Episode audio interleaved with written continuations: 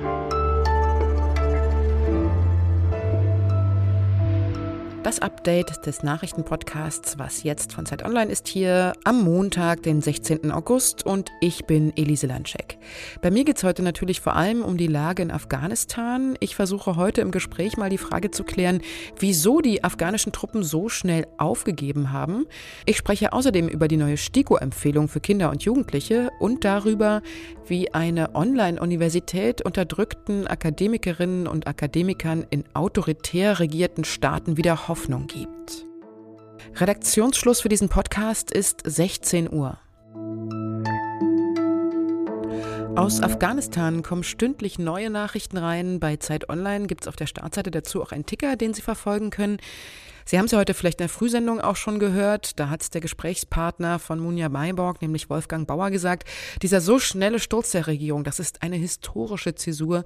Nur wenige haben damit gerechnet. Und wie es dazu kommen konnte, darüber sprechen wir gleich. Aber hier kommt noch mal ganz kurz das Neueste der letzten Stunden zusammengefasst. Mehrere Militärflugzeuge sind jetzt auf dem Weg nach Kabul, um deutsche Staatsbürger und einheimische Ortskräfte in Sicherheit zu bringen. Am Flughafen von Kabul gab es Tote. Auslöser war wohl ein Massenansturm auf die wenigen Flugzeuge, die noch das Land verlassen. Und China hat sich für freundschaftliche Beziehungen mit den Taliban ausgesprochen. Die beiden Länder teilen sich eine 74 Kilometer lange Grenze. Thomas Wiegold ist freier Journalist in Berlin mit dem Schwerpunkt Verteidigungs- und Sicherheitspolitik und sitzt gerade für Zeit Online an einem Artikel über den schnellen Rückzug der afghanischen Armee. Hallo Thomas. Ja, hallo. Wie konnte denn das passieren, dass die Taliban so leichtes Spiel hatten? Liegt das am Abzug der US und der NATO-Truppen?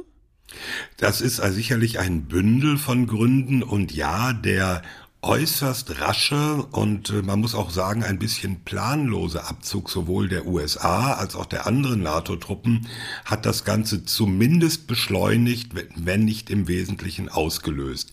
Der Abzug war ja zunächst in den USA, dann aber auch in anderen Ländern, vor allem innenpolitisch motiviert. Also es ging da weniger um die Situation, um die äh, Bedingungen im Land, äh, um die Lage in Afghanistan. Es ging darum, innenpolitische Zusagen zu erfüllen. Wir holen unsere Soldaten nach Hause und das war äh, die, die, die Hauptmotivation und dann hat das dazu geführt, bloß raus, egal wie es hier aussieht. Hm. Die afghanische Armee, die ist ja nicht klein, die besteht ja offiziell aus 300.000 Soldaten und denen gegenüber stehen nur schätzungsweise 75.000 Kämpfer der Taliban. Rund 83 Milliarden Dollar haben die Vereinigten Staaten in Ausrüstung und Ausbildung des afghanischen Militärs gesteckt und dennoch ergab sich die afghanische Armee am Ende ohne Gegenwehr den Taliban. Wie lässt sich denn das erklären? Nun, äh, schon bei der Zahl über 300.000 muss man genau hingucken. Das ist äh, die Zahl auf dem Papier. Wie stark die einzelnen Verbände der afghanischen Armee tatsächlich waren und vor allem wie stark sie am Ende in den letzten Wochen und Monaten waren, das wird man wahrscheinlich nie so genau wissen.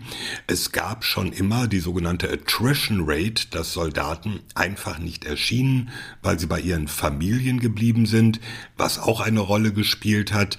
Der Sold äh, kam entweder spärlich oder höhere Dienste, gerade höhere Ränge haben sich ihren Anteil davon genommen. Das hat die Motivation einfach noch weiter gedrückt.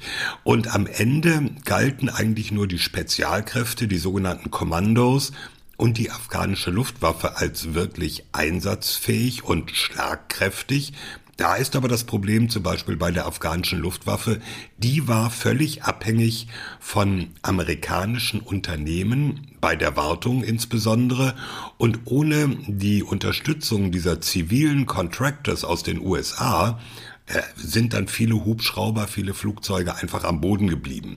Das alles zusammengenommen hat dazu geführt, dass ganz offensichtlich weite Teile, große Teile der afghanischen Streitkräfte gesagt haben, wir halten unseren Kopf nicht hin für dieses System, für dieses korrupte System. So wurde das teilweise empfunden. Äh, eine Spitze in Kabul, die uns irgendwo verheizt und dann äh, lassen wir es lieber sein. Hm. Wir haben ja letzte Woche hier bei Was Jetzt auch schon über die geopolitischen Interessen der Anrainerstaaten von Afghanistan gesprochen, zum Beispiel über China, Pakistan oder Russland, die einer Zusammenarbeit mit den Taliban gar nicht so abgeneigt sind, beziehungsweise durchaus Interesse daran haben könnten. China hat ja jetzt auch gesagt, sie begrüßen eine freundliche Beziehung mit den Taliban. Gibt es denn Hinweise darauf, dass das mit der schnellen Aufgabe der Regierung jetzt auch zusammenhängen könnte?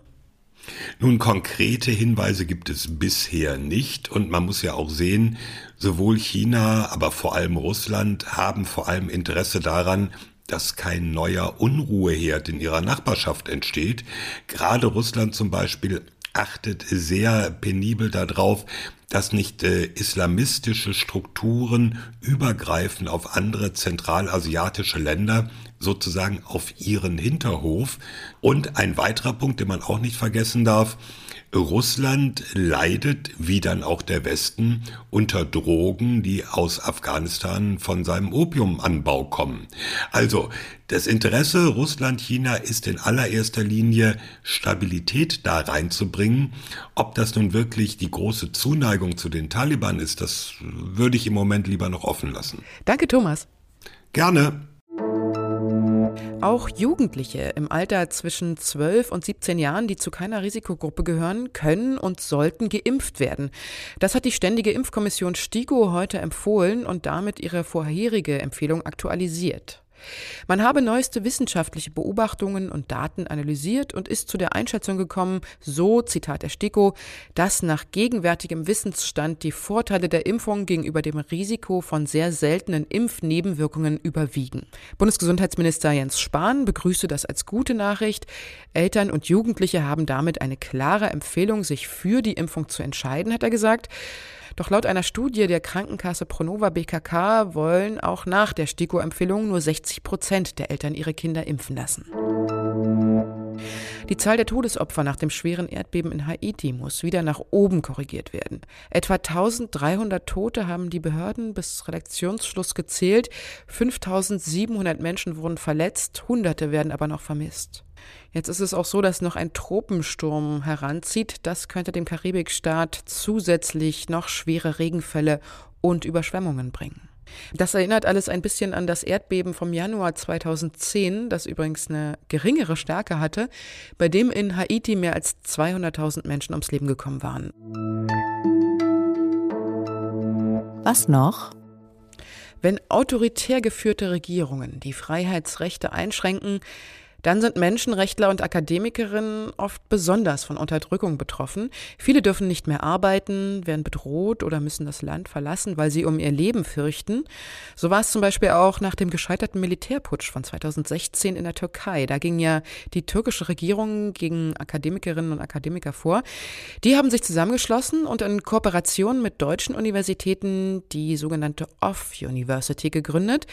Das ist eine reine Online-Universität, in der die Dozentinnen und Dozenten, die mit Arbeitsverbot belegt wurden, weiter unzensiert und offen ihre Kurse zum Beispiel zum Thema Demokratie, Meinungsfreiheit oder Frauenrechte halten können.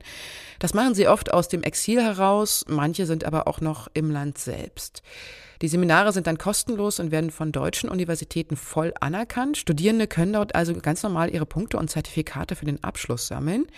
Inzwischen sind dort nicht nur Dozenten aus der Türkei aktiv, sondern auch aus anderen autokratischen Regimes, wie zum Beispiel Belarus, Syrien und Aserbaidschan und vielleicht kommen ja demnächst auch noch ein paar andere Länder hinzu. Das war's mit Was jetzt für heute. Unsere Mailadresse für Ihre Fragen und Kommentare lautet wasjetzt.zeit.de. Tschüss und bis bald, sagt Ihre Elise Landschek. Hier noch eine Stimme einer Dozentin von der Off University, die von der Türkei mit Arbeitsverbot belegt wurde. We were labeled as terrorists by the Turkish government. Many of us lost their jobs. Most of us received prison sentences and some of us have lost their passports and cannot travel.